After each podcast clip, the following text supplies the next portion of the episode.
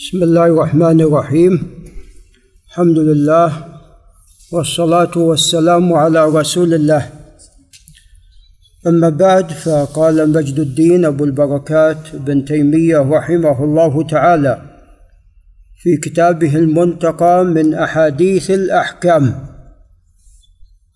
قال من صلى وبين يديه إنسان أو بهيمة أي ما حكم ذلك. وأن ذلك لا بأس به. كما سوف يأتي من خلال الأحاديث التي أوردها المصنف رحمه الله تعالى. قال عن عائشة رضي الله تعالى عنها قالت كان رسول الله صلى الله عليه وسلم يصلي صلاته من الليل. وأنا معترضة بينه وبين القبلة اعتراض الجنازة فإذا أراد أن يوتر أيقظني فأوترت. قال رواه الجماعة إلا الترمذي. قال وهو حجة في جواز الصلاة إلى النائم. في هذا الحديث أنه كان عليه الصلاة والسلام يصلي صلاته من الليل. وأما صلاته المفروضة عليه الصلاة والسلام فهي في المسجد. قالت عائشة وأنا معترضة بينه وبين القبلة اعتراض الجنازة. اذا هي لم تمر وإنما معترضة. رضي الله تعالى عنها وعن أبيها. اعتراض الجنازة. يعني مثل الجنازة التي يصلي عليها الناس في حال الوفاة. وطبعا كون عائشة تصلي كون عائشة عفوا معترضة وهو عليه الصلاة والسلام بأبي وأمي هو يصلي وهي أمامه هذا من صغر المكان. وأنه عليه الصلاة والسلام إنما كان له ولزوجاته حجرات. وهذه الحجرات كانت أيضا صغيرة. وبالتالي ليس هناك مكان. لو كان هناك مكان كان عائشة رضي الله عنها جلست في هذا المكان. ولم تعترض بين يديه اعتراض الجنازة. قالت فإذا أراد أن يوتر أيقظني فأوترت. نعم. وفي هذا مشروعية إيقاظ الإنسان لأهله من أجل الوتر. قال رواه الجماعة إلا الترمذي وهو حجة في جواز الصلاة إلى النائم لأنه جاءت أحاديث بالنهي عن الصلاة إلى النائم. ولكن هذه الأحاديث لا تصح. وإن كان هناك من قواها بمجموع طرقها ولكنها حديث واهية وأسانيد مهلهلة وهي من حيث المتون مخالفة لما هو اصح منها. كما في هذا الحديث لأن عائشة تقول ايقظني قال وعن ميمونة وهي بنت الحارث الهلالية رضي الله عنها زوج رسول الله صلى الله عليه وسلم. وهي أخت أم الفضل لبابه زوج العباس أنها كانت تكون حائضا. لا تصلي. وهي مفترشة بحذاء مسجد رسول الله صلى الله عليه وسلم. مسجد رسول الله صلى الله عليه وسلم المقصود المكان الذي يصلي فيه لأن الأرض جعلت مسجدا وطهورا لهذه الأمة. فاي مكان صليت فيه فيعتبر مسجد. وهو يصلي على خمرته. والخمرة هي يعني قطعة من من بارك الله فيكم من سعف النخيل خوص النخيل بقدر ما يسجد عليها الإنسان. نعم. يضع وجهه جبهته عليها. نعم. وليست يعني حصيرا كاملا وهو يصلي على خمرته إذا سجد. خمرة لأنها تخمر الوجه تغطي الوجه إذا سجد الإنسان عليها. أصابني بعض ثوبه متفق عليه. فدل هذا على أنه لا بأس بأن يصيب ثوب المصلي من كانت حائضا. وأن ذلك لا يؤثر على صلاة المصلي. وكما قال عليه الصلاة والسلام حيضتك ليست في يدك. نعم. متفق عليه. قال وعن الفضل بن العباس رضي الله عنهما قال زار النبي صلى الله عليه وسلم عباسا. العباس بن عبد المطلب رضي الله عنه. في بادية لنا. ولنا كليبة وحمارة ترعى. فصلى رسول الله صلى الله عليه وسلم العصر وهما بين يديه فلم يؤخرا ولم يزجرا. نعم. طبعا قال رواه أحمد والنسائي ولأبي داود معناه. طبعا هذا الحديث قد جاء من طريقين. جاء من طريق يحيى بن أيوب ومن طريق ابن جريج يحيى بن أيوب المصري ومن طريق ابن جريج. كلاهما عن محمد بن عمر الهاشمي. عن عباس بن علي بن عباس. عن عباس عفوا بن عبيد الله بن عباس. عن عباس بن عبيد الله بن عباس. عن عمه الفضل بن العباس.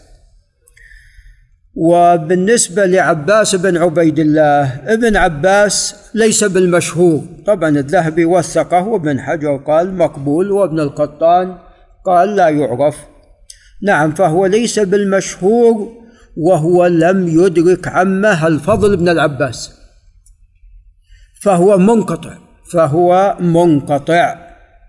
وإلا فإن الكلب والحمار إذا مر قريبا من المصلي يعني بحيث إذا لم يكن هناك سترة ومر قريبا أو مر بينه وبين السترة فإنهما يقطعان الصلاة في هذه الحالة كما تقدم. نعم. فهذا الخبر لا يصح. هذا الخبر لا يصح. نعم. فهو خبر ضعيف. قال محمد بن عمر يعني طبعا ابن حجر يقول صدوق ابن حجر يقول صدوق وهو أيضا مقل محمد بن عمر مقل. لا هذا ما يصح بينما هذه الأشياء الثلاثة كما تقدم وكما سوف يأتي تقطع الصلاة. قال باب ما يقطع الصلاة بمروره بمجرد مروره يقطع الصلاة. فالذين يمرون هم على قسمين قسم يقطع الصلاة وقسم لا يقطع الصلاة ولكن يؤثر على صلاة المصلي. أما التي تقطع الصلاة فهي المرأة والكلب والحمار ويضاف إليهم الشيطان.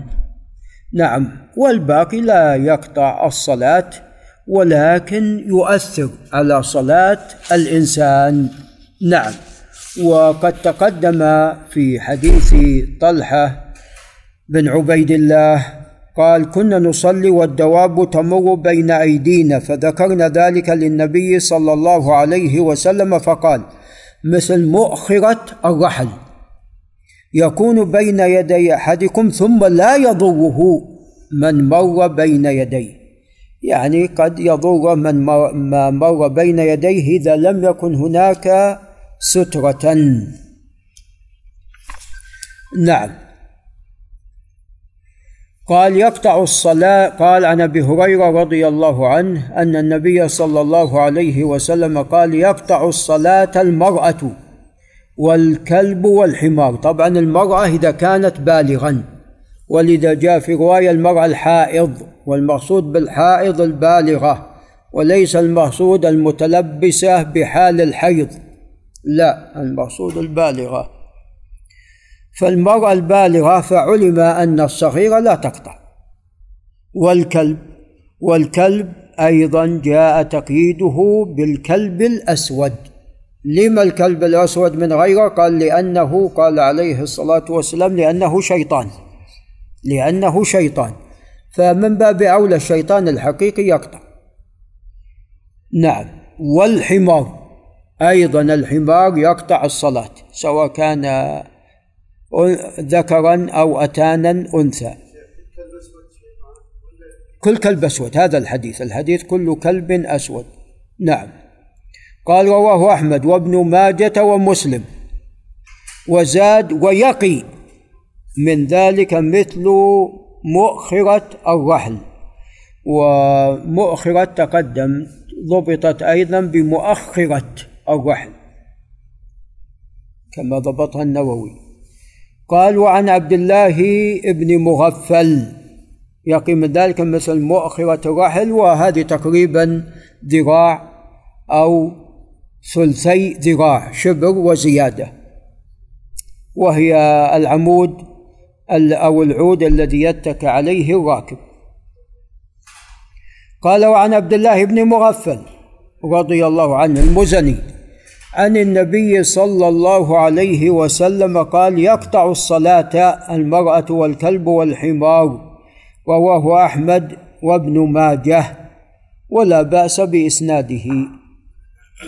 قال وعن عبد الله بن الصامت عن أبي ذر الغفاري رضي الله عنه قال قال رسول الله صلى الله عليه وسلم إذا قام أحدكم يصلي فإنه يستره إذا كان بين يديه مثل آخرة الرحل. فإذا لم يكن بين يديه مثل آخرة الرحل فإنه يقطع صلاته المرأة والحمار والكلب الأسود. هنا جاء تقييد الكلب بالأسود. قلت يا أبا ذر هذا عبد الله بن الصامت يسأل أبا ذر. ما بال الكلب الأسود من من الكلب الأحمر من الكلب الأصفر؟ قال يا ابن أخي سألت رسول الله صلى الله عليه وسلم كما سألتني فقال الكلب الأسود شيطان. إذا لأجل ذلك يقطع وأما غير غير الأسود فلا يقطع. رواه الجماعة إلا البخاري يعني مسلم وأصحاب السنن وأحمد. وعن أم سلمة رضي الله تعالى عنها أن النبي صلى الله عليه وسلم كان يصلي في حجرتها فمر بين يديه عبد الله أو عمر أبناء أم سلمة. فقال بيده هكذا فرجع أي المر فمرت ابنة أم سلمة قد تكون زينب. فقال بيده هكذا فمضت. فلما صلى رسول الله صلى الله عليه وسلم قال هن أغلب رواه أحمد وابن ماجه. يعني مضت لم ترجع كما رجع عبد الله أو عمر وإنما مرت ولم ترجع. ولذا هنا هن أغلب رواه أحمد بن ماجه ولكن الحديث لا يصح. الحديث ضعيف ولا يصح وهو مخالف لما تقدم. قال وعن أبي سعيد الخدري رضي الله تعالى عنه قال قال رسول الله صلى الله عليه وسلم لا يقطع الصلاة شيء. وادرأوا ما استطعتم ادفعوا فإنما هو شيطان رواه أبو داود وهذا ضعيف ولا يصح. بل هو معلول. عليكم السلام. قال وعن ابن عباس رضي الله عنهما. قال أقبلت راكبا على أتان وهي أنثى الحمار. وأنا يومئذ قد ناهزت الاحتلام. يعني عمري قريب من عمر المحتلم يعني 14 13 ورسول الله صلى الله عليه وسلم يصلي بالناس بمنى. وهذا متى؟ في حجة الوداع إلى غير جدار. هنا إلى غير جدار استدل به من استدل على أن السترة لا تجب لكن ليس فيه دليل وذلك أن المنفي هنا الجدار وليس المنفي السترة. ونفي الأعم يفيد الأخص هذه قاعدة. يعني لو كان يصلي إلى غير سترة كان قال إلى غير سترة لم يقل إلى غير جدار. فغير جدار قد تكون هناك عصا. نعم حربة كما تقدم في الأحاديث. حديث ابن عمر توكز بين يديه عليه الصلاة والسلام. نعم أو مثل مؤخرة الرحل. نعم. فعلم هنا أن نفي الجدار يفيد إثبات غيره. نعم وإلا كان قال إلى غير سترة حتى يشمل الجدار ويشمل ماذا؟ ويشمل غيره. قال فمررت بين يدي بعض الصف. مر بالأتان. فنزلت هو بالأتان لأن قال نزلت. وأرسلت الأتان ترتع ترتع في الزرع تأكل. فدخلت في الصف فلم ينكر ذلك علي أحد رواه الجماعة. هذا الحديث يفيد أن سترة الإمام سترة لمن خلفه وأنه لو مرت لو مرت هذه الأشياء الثلاثة وأنت تصلي خلف الإمام مرت بين يديك فإن صلاتك صحيحه لأنك أنت خلف الإمام. نعم وسترتك هي سترة الإمام. قال أبواب صلاة التطوع.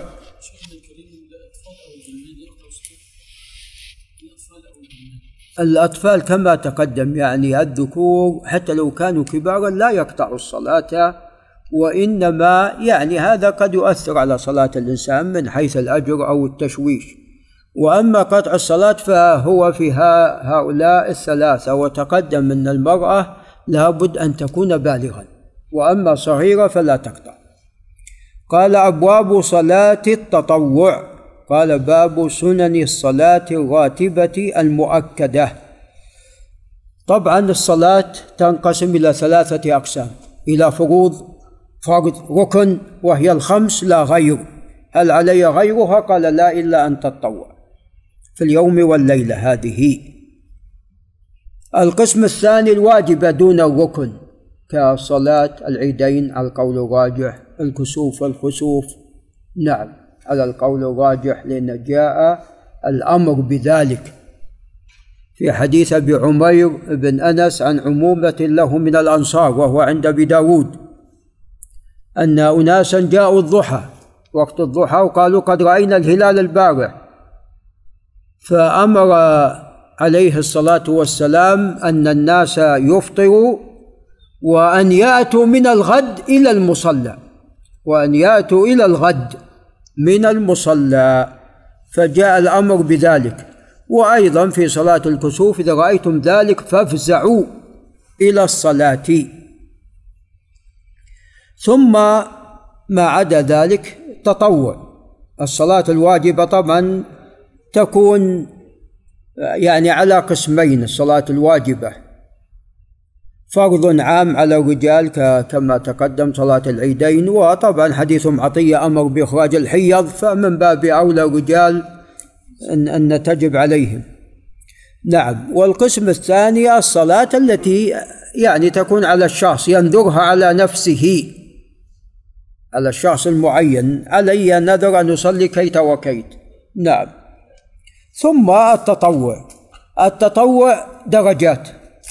آكدها صلاة الليل وراتبة الفجر. كان يحافظ عليهما عليه الصلاة والسلام حضرا وسفرا.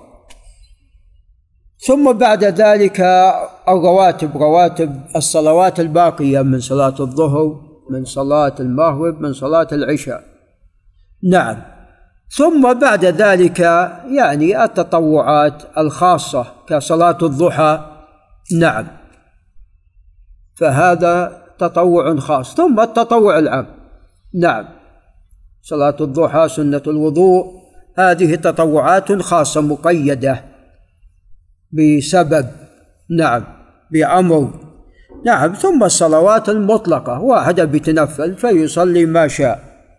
فهي على مراتب وليست مرتبة واحدة.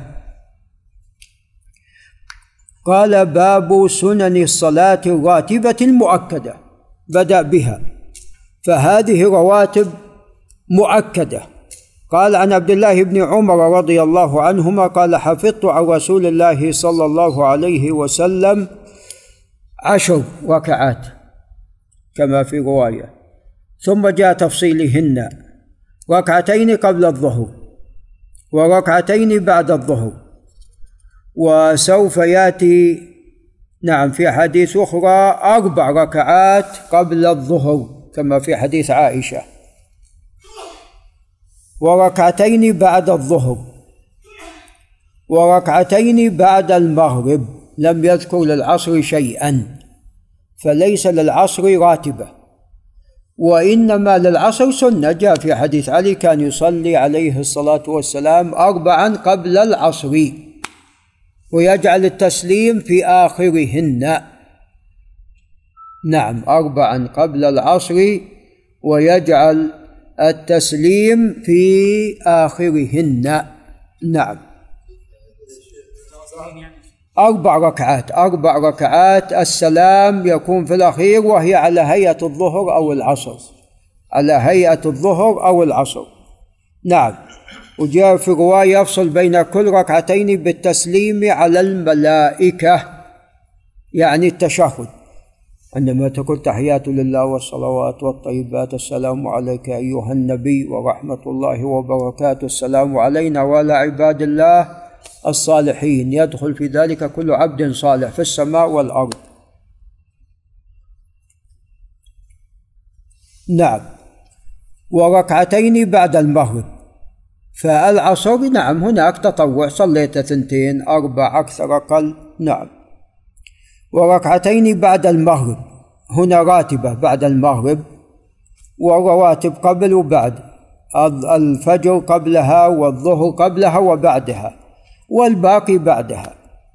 وركعتين بعد المغرب وركعتين بعد العشاء وركعتين قبل الغداة أي الصبح.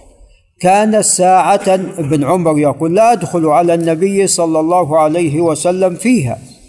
فحدثتني حفصة أخته أنه كان إذا طلع الفجر وأذن المؤذن صلى ركعتين. إذا هذه الراتبة لا شك لا تكون إلا بعد طلوع الفجر. نعم لأنها مقيدة بوقت الفجر. وأذن المؤذن صلى ركعتين متفق عليه. وكان يخففهما صلى الله عليه وسلم كما سوف يأتي تخفيفا شديدا.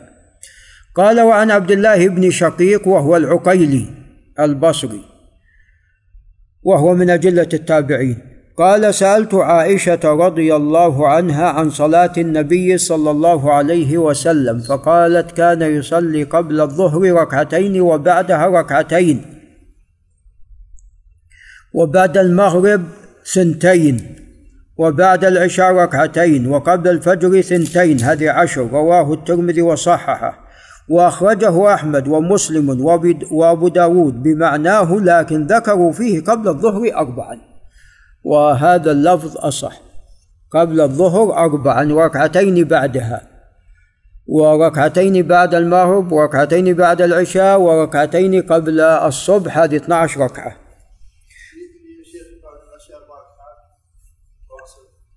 هذه هذا من صلاة الليل. يعني الآن أنت عندك الراتبة هي ثنتين لا غير. بعدها؟ صلاة الليل. ويأتي تفصيل صلاة الليل. يأتي بعدها صلاة الليل. نعم. صلي 11 صلي 13 نعم. تقسمها. صلي أربع ثم تنام ثم إذا استيقظ صليت. ما بقي الذي يتيسر تصلي ركعة. نعم. قال وعن أم حبيبة بنت أبي سفيان رضي الله عنهما وهي رملة. عن النبي صلى الله عليه وسلم.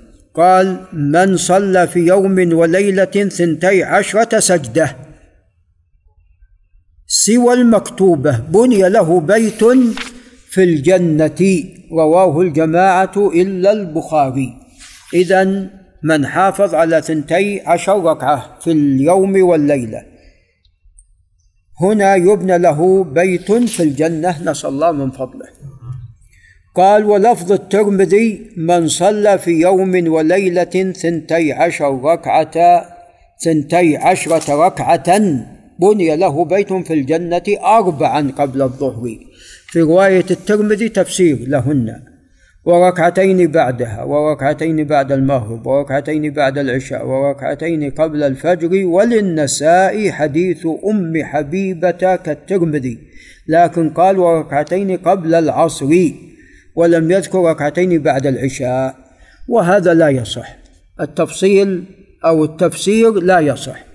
وإنما الذي صح من حافظ أو من صلى ثنتي عشر ركعة في اليوم والليلة. هذا الذي يصح. طبعا أولى ما, يف... ما تفسر الثنتي عشر ركعة بالرواتب وقد تكون يعني لو صليت من الضحى 12 أنت قد والله أعلم عملت بهذا الحديث. أو أدخلنا صلاة الليل معهن تكون والله أعلم قد عملت بهذا الحديث لأن الحديث مقيد باليوم والليلة والتفسير هذا لم يصح. قال باب فضل الأربع قبل الظهر وبعدها وقبل العصر وبعد العشاء. قال عن أم حبيبة قال سمعت النبي صلى الله عليه وسلم يقول من صلى أربع ركعات قبل الظهر وأربعا بعدها حرمه الله على النار هذه ثمان أربع قبل وأربع بعد ثمان. هذا الحديث لو ثبت فالأربع التي بعد السنتين زيادة على ركعتين لا تدخل في ماذا؟ في نعم في السنة الراتبة. وإنما سنة الظهر راتبة أربع قبلها وثنتين بعدها. نعم. لكن طبعا هذا الحديث في صحته نظر. هذا الحديث في صحته نظر والأقرب هو بلفظ باللفظ المتقدم. من صلى في اليوم والليلة ثنتي عشر ركعة. نعم. هذا الأقرب في لفظه. وقد ساقه النسائي بورقتين.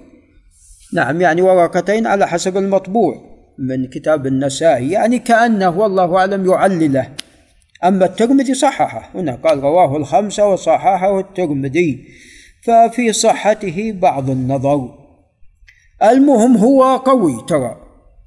فمن فعل ذلك إن كان الحديث ثابت فبها ونعمت. وإن لم يكن ثابتا فأنت مشروع لك لو صليت إلى متى؟ إلى العصر. لو صليت مئة ركعة إلى العصر. أنت مشروع هذا لك. نعم.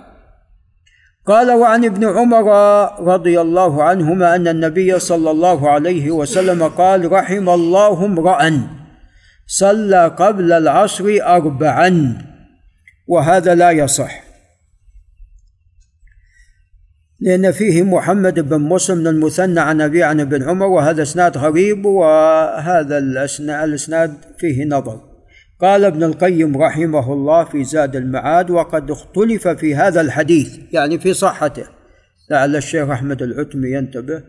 فصححه ابن حبان وعلله غيره. قال ابن أبي حاتم سمعت أبي يقول سألت أبا الوليد الطيالسي عن حديث محمد بن مسلم بن المثنى عن أبيه عن ابن عمر فذكره فقال دع ذا فقلت إن إن أبا داود قد رواه يعني الطيالسي. فقال قال أبو الوليد كان ابن عمر يقول حفظت عن النبي صلى الله عليه وسلم عشر ركعات في اليوم والليلة فلو كان هذا يعني معهن وهو رحم الله امرأ صلى قبل العصر أربعا لعده معهن. قال أبي كان يقول حفظت ثنتي عشر ركعة. قال ابن القيم وهذا ليس بعلة أصلا. هذا ليس بعلة يعني إذا قلنا أن ما كان قبل العصر ليس براتبة وهو كذلك ليس براتبة. لكن يعني تعليل بالوليد الطيالسي وهو هشام بن عبد الملك من المحدثين له وجاهته. نعم هو يقول ما ذكر هذا في الأحاديث الصحيحة عنه وهذا جاء في إسناد غريب ليس بالقوي فيعلل بذلك يعلل بذلك. نعم لو كان حديث ابن عمر هذا بإسناد واضح قوي كان قلنا نعم يعني أن هنا تحمل على غير الراتبة. نعم قال وهذا ليس بعلة أصلا فإن ابن عمر إنما أخبر بما حفظه من فعل النبي صلى الله عليه وسلم لم يخبر عن غير ذلك. نعم يعني يقول هذا قولي رحم الله امرأ صلى قبل العصر أربعا وابن عمر يقول فعلي. نعم فلا تنافي بين الحديثين البتة. هذا لا تنافي إذا كان بالفعل يعني ثابت ثبوتا واضحا ولكن إسناده غريب ليس بالقوي. قال رواه أحمد وأبو داود والترمذي. قال وعن عائشة رضي الله عنها قالت ما صلى النبي صلى الله عليه وسلم العشاء قط فدخل علي إلا صلى أربع ركعات أو ست ركعات. رواه أحمد وأبو داود. وهذه الركعات من صلاة الليل. كل ما يصلى بعد العشاء سوى الراتبة. ما لم تقصد بذلك مثلا يعني صلاة استخارة مثلا أو سنة وضوء مثلا. فهذه كل ما يصلى بعد العشاء فإنه من صلاة الليل. ونقرأ حديث البراء حتى يعني يراجع بعد ذلك حديث عائشة عن البراء بن عازب رضي الله عنهما عن النبي صلى الله عليه وسلم قال من صلى قبل الظهر أربعا كان كأنما تهجد من ليلته ومن صلاهن بعد العشاء كان كمثلهن من ليلة القدر رواه سعيد في سننه. وهذا ضعيف رواه الطبراني في الأوسط من طريق سعيد بن منصور وإسناده ضعيف. نعم لكن ثبت عن ابن مسعود أن من صلى بعد العشاء أربعا.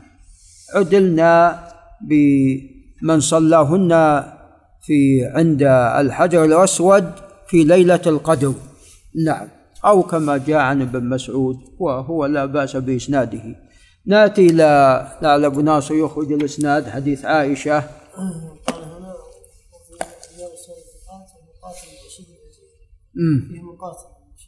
نعم. نعم. نخرج إسناده كاملا. نعم.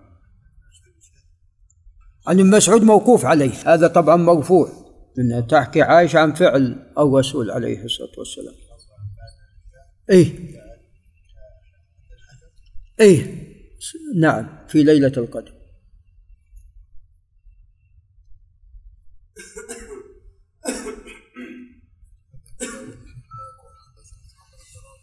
نعم. قال حدثنا زيد بن خباب العقلي قال حدثني مالك بن الأول قال حدثني مقاتل بن بشير العجلي عن شريح بن هانئ عن عائشة رضي الله عنها. نعم هذا نعم إسناد نعم ليس بالمشهور.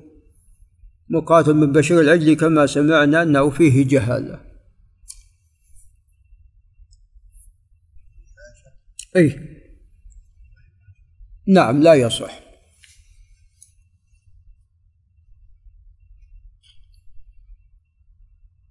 أعطنا القلم أبو محمد.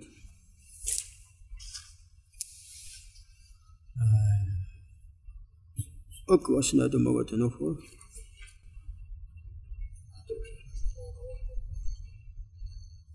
محمد بن رافع عن زيد بن حباب قال حدثني مالك بن مروان قال حدثني مقاتل. نعم. بن بشير عن شويح بن عن عائشة.